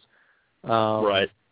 was that uh, was, that animal an, an anom- anomaly, or was that uh, was he on par with the rest of his clutch mates? And you know, what were your thought process when you're seeing this animal change? Um, you know, you know, I'm just curious. Why would you say, okay, I'll, I will make this animal available? Did you have stuff that was much better looking at the time, and this guy was just okay compared to the rest of the clutch mates? No, uh, I believe when I sold that animal, it was at least a yearling, maybe even a two-year-old. Hadn't fully changed, but it had, uh, you know, the definitions of what, you know, now people think of the, you know, calico or whatever. You know, the uh, ten different scales in one group being a different color type, you know, thing. Right. Uh, right. I don't consider them true calico animals, but that's the name that was attached to them. That was right. that animal was for me the first what I would call designer chondro that I ever sold, and it was okay. one of those animals that I brought to a show. Didn't really care to sell, but for X number of dollars, it could be yours. And uh, it's sort of a funny story. Back at the time, uh, Greg Maxwell and I we would do shows together. He was selling cages at the time, and we happened to use the same type of walkie-talkies. And uh, this allowed me to, because I'd seen Greg come by and look at these things. I know, I knew very quickly how much he wanted that snake, and uh, so I'd get on the on the, uh, you know, the uh, walkie-talkie and go, Greg, he's looking your way now. And by the end of the show, he came over with a fistful of cash, shaking like a you know wet dog, and he had to have that chondro. And that's not uncommon. In fact, uh, uh, it's sort of like you're developing your own market for something. But right. for me, it was all true. You know, you know, I would say things to him on you know on the on the uh, walkie-talkie and say, you know, this is the only snake I've ever seen like this. And it it might prove true. You know, who knows? And uh, in fact, it did, and Greg was you know did very well with it, and it is a, a morph that it showed up in a lot of different collections, but for a long time, you know, the majority of them were from the ones that that uh, Greg was working with, and in fact, uh, there was some I know there were some of the genetics of that animal were also went into the blue line animals I was working with at the time. You know, there were some of those Okay. same animals, you know, not necessarily the blue Right. animals themselves, but the ones that were in that breeding group. Okay. So those blue line, those blue animals you had at the time that you were working with in your collection, uh, were they animals that you had bred that had turned blue, or were these animals that you had acquired through other breeders, or maybe hand selected at, at different shows? Uh, I can answer that one pretty directly. Uh, Okay. the founder animals in my collection that started the blues were produced by uh, Al Zulich. I don't know if you Okay. fellows know him. He's somewhere Yeah, I don't think he's in so much anymore. Anyway, he had on loan a blue female from another chondro idiot, and uh, he produced maybe two or three clutches with that female. You know, it eventually died. Uh, but it was, you know, with that blue line that I started the work that I did, uh, you know, starting with line breeding and then, you know, bringing in unrelated, you know, bloodlines. And ultimately, you know, what I strove to do and eventually did uh, was produce what I call a super blue. And a super blue chondro to me is an animal which comes from a clutch where uh, all of, or at least the majority of the animals are either blue or high blue or have some intensity of blue on it. Uh, there's a clutch which many people are familiar with uh, from a snake of mine. I, uh, it was called Carolina. And it produced some of the most outrageous animals I've ever seen, including a red baby that turned completely yellow as an adult. Go figure that Okay. one, you know? Wow. Uh, you know, why do these animals do these things? Who knows? They're chondros. They can do what they want. They do what they want. Right. Yeah. Right. So Al Zulich's female, did do you know where she came from? it was a wild caught animal. Uh, Okay. You know, the I know the fellow that that uh, he got it from, uh, Okay. and it was probably just a jobber from Florida. Uh, there have actually been a number of blue chondros brought in from the wild, you know, back in you know the late '70s, but no one really Right. did anything with them. Um, I know now that there are you know, other blue chondros, wild-caught animals that have you know started up people's groups, and Right. uh, there's a form of the Aru type, I believe, that uh, has propensity for blue. You know, the same sort of thing. Right. But I wanted to produce a clutch that was p- more predictable, so that when you Right. got this animal, you know, you could be 99.9% sure that you're going to get a pretty spectacular animal out of it. You know, it's Okay. one thing to produce even two blue chondros together and get a clutch of babies, but unless there's some history to what they are, you really aren't going to have any idea of what it could do. But you know, Right. by producing this this particular clutch, uh, um, you know, I, I was able to to do that. You know, the, the ones you know, y- animals at six months old would they they'd start turning from red to blue. There was none of this red or yellow to green to blue, which is very common, especially in the uh, you know with uh, reproductive females. Um, right. But to be able to have an animal that you know is you know the, the dominant trait is this blue, you know, it took a lot of work to get to that point. Gotcha. So Al's female. Do you think she was a? You think she was a hormonal blue, re- reproductive blue animal, or do you think that she had morphed blue before she started? Uh, I guess being close to the reproductive age. There's really no way to know. There really Okay. isn't. I, I've had know of? one or two animals that it, you know I got as five foot long green snakes that turned blue and stayed blue, uh, having nothing to do with other chondro blue chondro lines. Uh, Right. You know, Right. oftentimes you get the hormonal blues and the females will go back to green. You know, well I want Okay. something that's going to stay blue. Right. Do you know And why? was a particular like locality?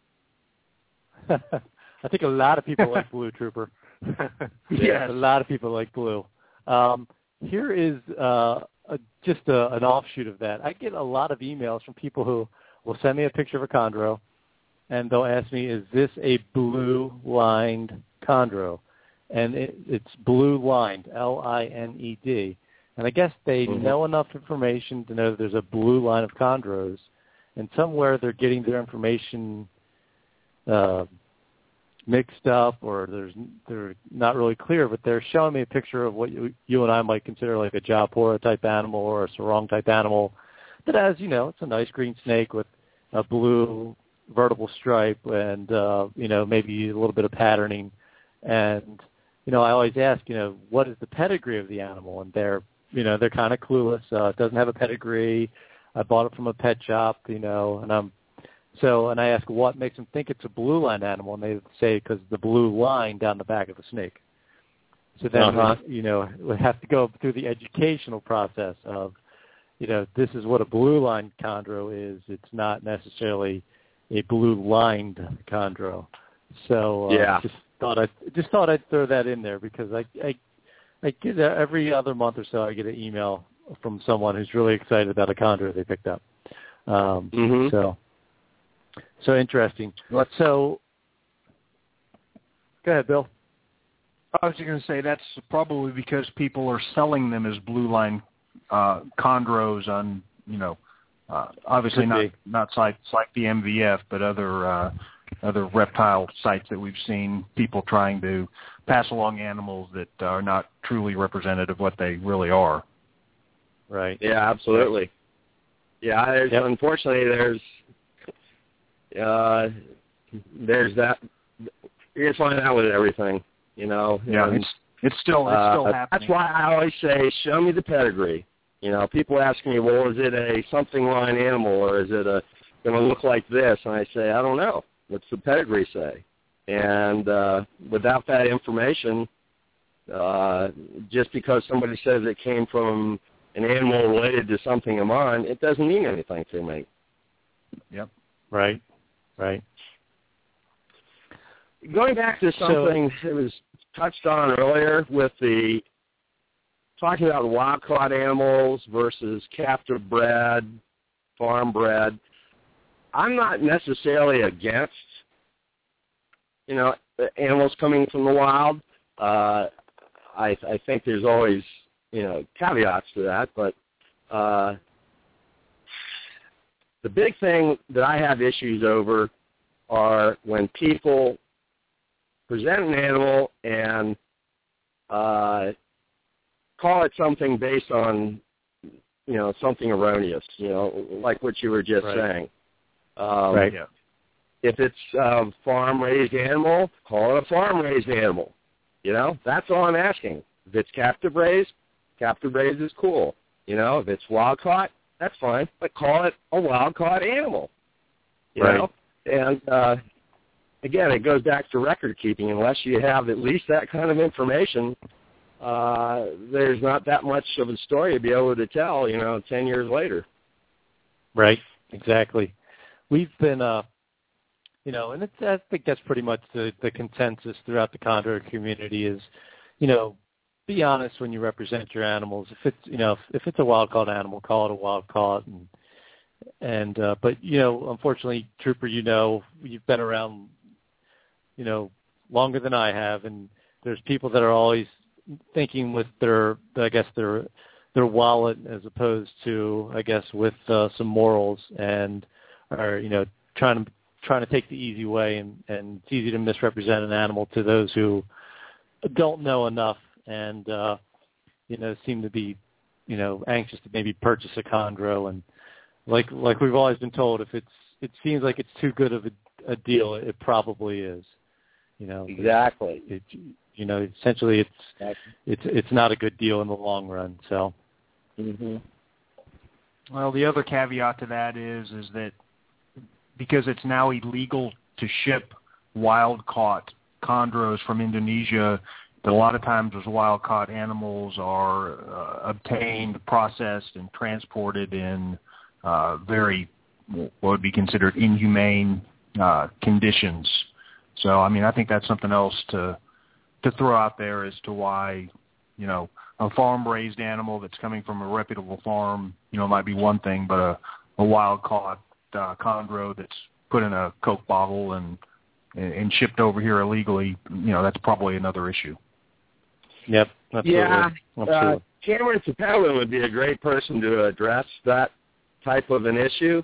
Um, in fact, uh, there are a lot of uh, jobbers in Indonesia and uh, uh, folks, you know, in the U.S. and Europe who get around the wild caught, you know, clause by uh, collecting up gravid females and hatching them out, and you know that is captive bred.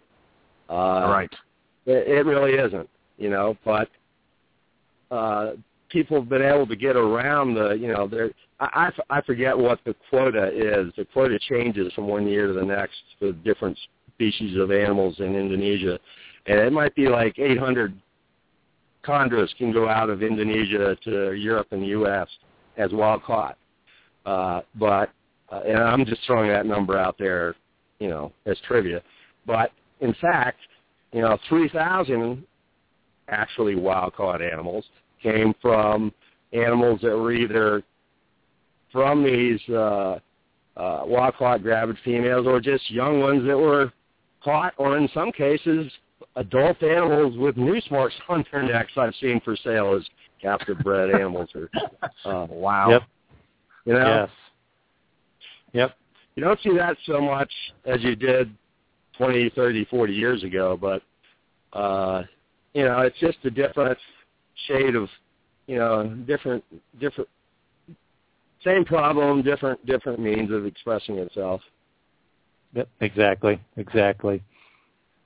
So, Trooper, my my next question for you is: you kept uh, chondros at the National Zoological Park, and you kept them at your kept them at your house or in your you know you know I'm assuming your house. what were the major differences between the two places as far as husbandry? Were there big differences? Were they kept similarly, um, or did you have to do things differently at the zoo that, or maybe you had more freedom at home that you didn't have at the zoo to to, to do things with the animals? Well, my wife really didn't like it when I tried hosing down the floors like I did at the zoo.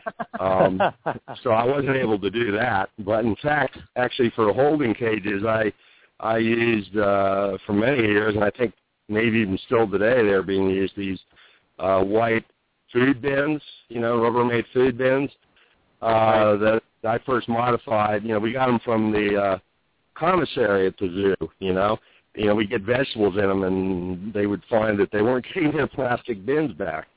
And uh, uh, so I, I started using those Rubbermaid tubs at the zoo, and in fact, you know, it worked there. And uh, at the zoo, I was able to keep the animals over water and literally have a hose and just, you know, hose it out. Whereas, you know, at home I you know, had to put over a newspaper, and you know, if I wanted to up the humidity. I just had to either cover it or spray it down heavily or what have you. So, but by and large, a lot of the, you know, the the husbandry was was similar, you know, but uh, some of the uh, tools were different. That's all I'd really say on that. There's a hundred million different ways of doing something, you know. Uh, the important right. thing is, does it work? and and that's that's an important thing too. I think uh, when developing information and sharing information, the real test of does it really work is when someone else can take your data and duplicate that and do it themselves. Then you're on the right track to something. Right. Absolutely. Absolutely. Well, the other thing that uh, I think is important is that uh, there's more than one way to skin a cat, and uh, in keeping these animals. Absolutely.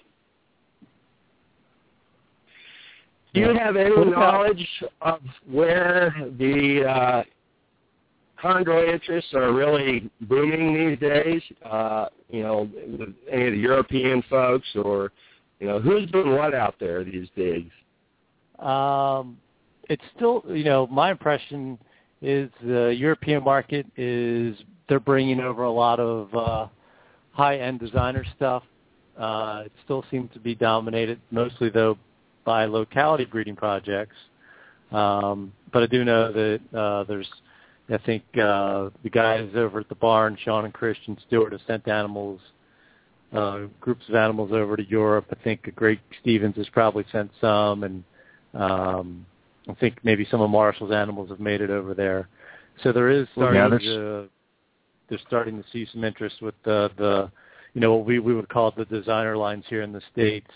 Um, and the uh, it seems like here in the states there's been a uh, I guess because of Facebook, there's more interest in I would say entry level green tree pythons than I've probably seen maybe in the past, you know, seven or eight years. And uh, there's a lot of people who are interested in the species who are you know feeling comfortable enough i guess with their their skills as a keeper to maybe take the leap with uh you know their first chondro. Uh the downside to that is is that i feel that a lot of folks here in the states don't really offer too many uh, what i would call you know entry level chondros um and so a lot of those folks are kind of steered towards uh, what they believe are wild caught. I'm sorry, what they believe are captive born and bred animals, which we know a lot of those are wild caught animals, and you know they're not having that great a success with them. Or their other option is you know they're getting farm bred stuff from from Cameron or a couple of the guys who who buy from Cameron and and you know make sure the animals mm-hmm. are established. So that that seems to be the the general market. It looks like from what I you know what I can see with the higher end stuff in the in the states, it seems like it's it's still popular and there's still a lot of interest in it. Seems like a lot of high end animals don't don't sit don't last long on the open market. Um, it seems to be the yeah, I agree, buddy. I agree, buddy. Yeah. Yep. The middle yeah, ground animals I think the sitting there growing. a lot. Yeah. Yep. So yeah, so that's your impression too, Bill? Absolutely. Uh, I, I know that's the case, at least in, in my local area uh, here.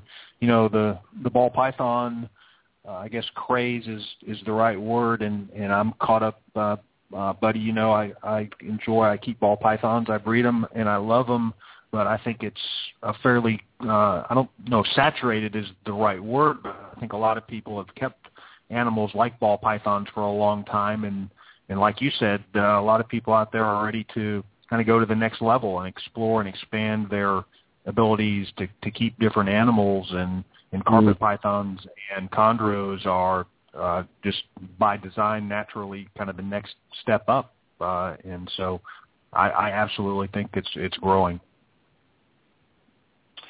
Yeah, um, one of you guys mentioned a minute ago the uh, lack of uh, beginner type chondros.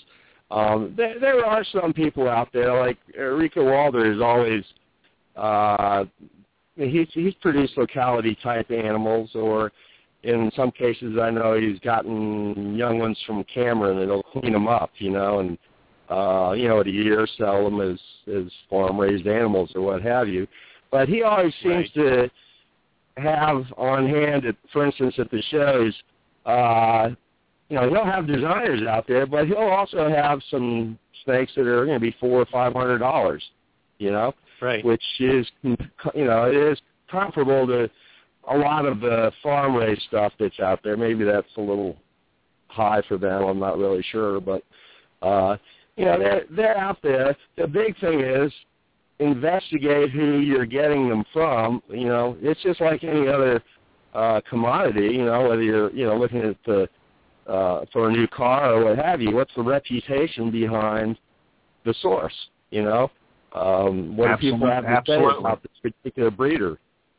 Right. Yep.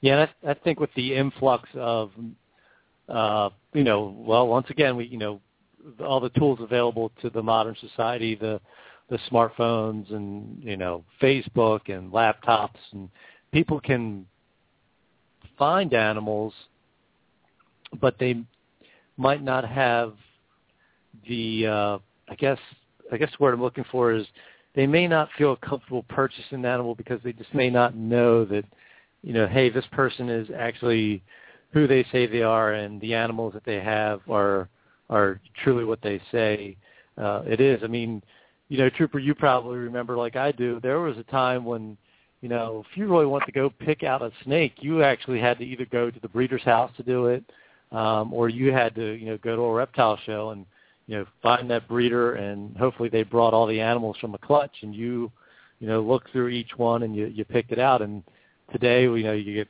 you know, flooded with photos of available animals on different sites on Facebook, and so people have these options, and you know they Mm-hmm. they may not know to ask the you know they may not know the questions to ask to lead them to success. You know, Mhm. that's hopefully you know what we're trying to do with the show is educate those folks. You know, these are these are the steps you need to take. These are the questions you need to ask, and if they aren't being you know answered to your satisfaction, then maybe you need to step back. Um, but unfortunately, a lot of times people get this. They have already decided I'm going to purchase this animal. Um, they, they, there's almost a, like an emotional attachment to the animal, and it, it can be hard to break that.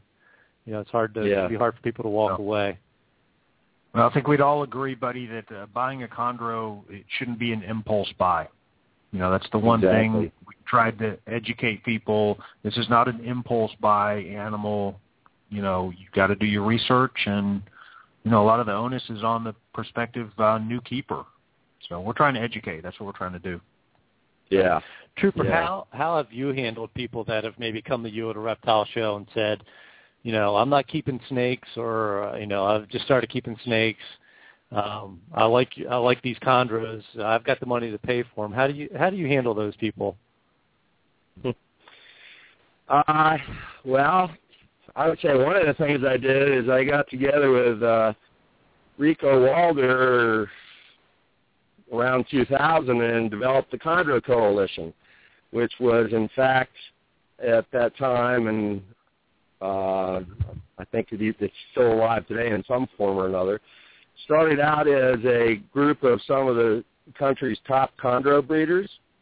And uh, someone like Rico, again, might have some of these locality types. You know, I don't have locality types, but I've got, you know, this this particular blue line, you know, black speckled uh, designer type. And uh, what we ended up doing is, you know, rather than being one another's biggest competitors, we were one another's biggest supporters. In doing so, every year we would bring in one or two new that uh, might be new to the uh, uh, the national, international scene, but they might know of a Rico Walder or Trooper Walsh or what have you, and by association, you know, by being able to sell their animals alongside Rico Walder animals, uh, it gave them a name, and again, it's part of trying to pass something on. You know, we can't live by, you know, by today. We have to look into the future. You know, we need today new people coming into the industry. And again, that's true of so many things, but also with green tree pythons. And I think some of the things we've been talking about tonight have been some of the things that people look at uh, when considering a, a tree python. For instance, I, I can't tell you how many people have come up to me and said, why should I pay $3,000 for this baby chondro when I can go over to that guy's table and for $200 I can get one that looks just like that? And, you know, the guy says it's, you know, farm raised, et cetera. And I said, well, you get what you pay for. And again, I can't tell you how many people have come back and actually admitted, okay, the animal lasted three weeks and the guy wouldn't, you know, stand up for it. And I said, well, that's what you're paying for when you're getting uh, animals from this particular group of people because we're into, you know, not only uh, the animals but the people that like the animals as well. And uh, I was I was telling this to uh, Buddy a little bit earlier, and uh, it was around 2000 that we had our first Chondro Coalition, which at the uh, Florida Expo was a unique thought. Uh, the next year, there were all types of groups of gecko people, and you know they had all their little tables together, and and Wayne Hill himself had his you know uh, turtle uh, pyramids or whatever, you know, where a lot of turtle people gathered together and sold their animals. Well, that's all fine and dandy, but what they didn't have was the passion and the interest and the information that was being passed on in the chondro community, for instance. Uh, so those those groups of uh, uh, people kind of died off because they couldn't they couldn't pull it off, you know, because they're they're still really just looking at it for the money, and you are my big, you know, you are my competitor, you know, with that mentality. Uh, my the things that make me the happiest are when I can see somebody, you know, working with animals that I have and have success. That gives me great pleasure, and it's been that way in the zoo community, and it's been that way in the private community as well for me. I yeah, can't. I, unfortunately, neither of my my kids are into reptiles, but I did make them available to them, and you know, I've just taken the attitude of trying to encourage whatever it is they find to be passionate about in life. Right. Well, that's all you can do as a parent. You bet. Support, yeah, absolutely. Support their choices as, as best as you can. I think we all kind of, at least I know I have, you know, two children here tonight at my house, and you know, one my oldest talks about, uh, you know, he's going to move to Australia and and live in the the bush and study snakes and monitors and catch pythons and send me back lots of photos. And you know, uh-huh. part of me hopes he really does that. The other part of me knows how difficult that would be to actually do. But you know, who am I to to discourage him? Um, sure. So you know, you know, it's, it's that that is. I mean, I, I agree. He might, be, he might be the next Daniel Natusch. He might be. Right. You know, trying just to you know encourage people to I, I agree with your your definition of success is, um, you know, having someone do well with one of your animals, and maybe even some time down the road, maybe actually you know, producing a clutch of animals from an from a, animals that I produced that I sold to someone. That that I agree that that is what success means to me, um, and I think a lot of people in the chondro community believe that as well. So that's mm-hmm. that's not a, a unique absolutely thing. the most the most fulfilling part of uh, of what I personally and I think what the vast majority of, of us quote unquote good guys do. It uh, it's to see that passion passed on. That's it, plain and simple. Yeah, I'll give you an example of that in the zoo world. Uh, I mentioned, I think I mentioned earlier, the uh, Sedgwick County Zoo hatched out, I think, three baby chondros around the time of my first personal hatch at home. And uh, two of those animals died because one tried to eat the other, and they actually had a photograph of this snake that was half swallowed, uh, and unfortunately both snakes died. So they were left with this one baby. Well, I ended up getting that baby, and in fact, it uh, I think it just passed on a year or so ago. It's one of the oldest animals in captivity. Um, wow. And uh, I had bred it to, I don't know, five or six, seven, I don't know, a number of females over the years. And at some point later on, the Sedgwick County Zoo decided to get some chondros from National Zoo, and I was able to send them back, you know, uh, great grandchildren of the one animal that they produced that survived, and they were really thrilled about that, you know. And again, without record keeping, who would have known it? Right, exactly. That, um, that's incredible. Was was there was that a kind of a competitive thing at the time, Trooper? I mean, between your zoo and that zoo, the no. fact that you were able to propagate and, and do well with the species. Well, uh, mm, this gets into things I don't like to talk a lot about. I will, I will say that there were certain individuals at at one of our two zoos who uh, had that view more so than another person did. Uh, I found information that I had shared with them, which was not in my first paper, which all of a sudden I saw that information being published in a little article they had on their hatching, which I really don't think they even knew what they did at the time, quite honestly. But that that's like an old, you know, that's that's that was typical really of the times, you know, in, in zoo communities anyway.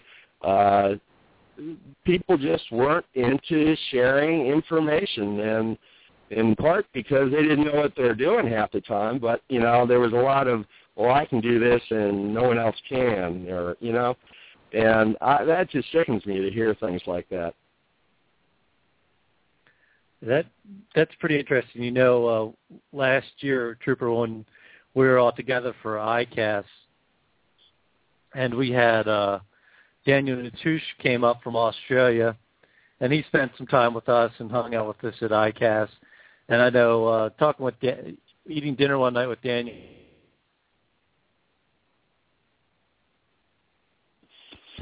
Hello.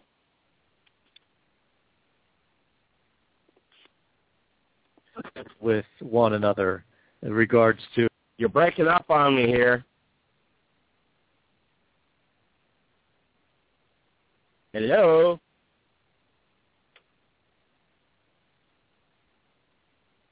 I don't know if this is a two-minute warning or what, but I, I can't hear you if you're still talking.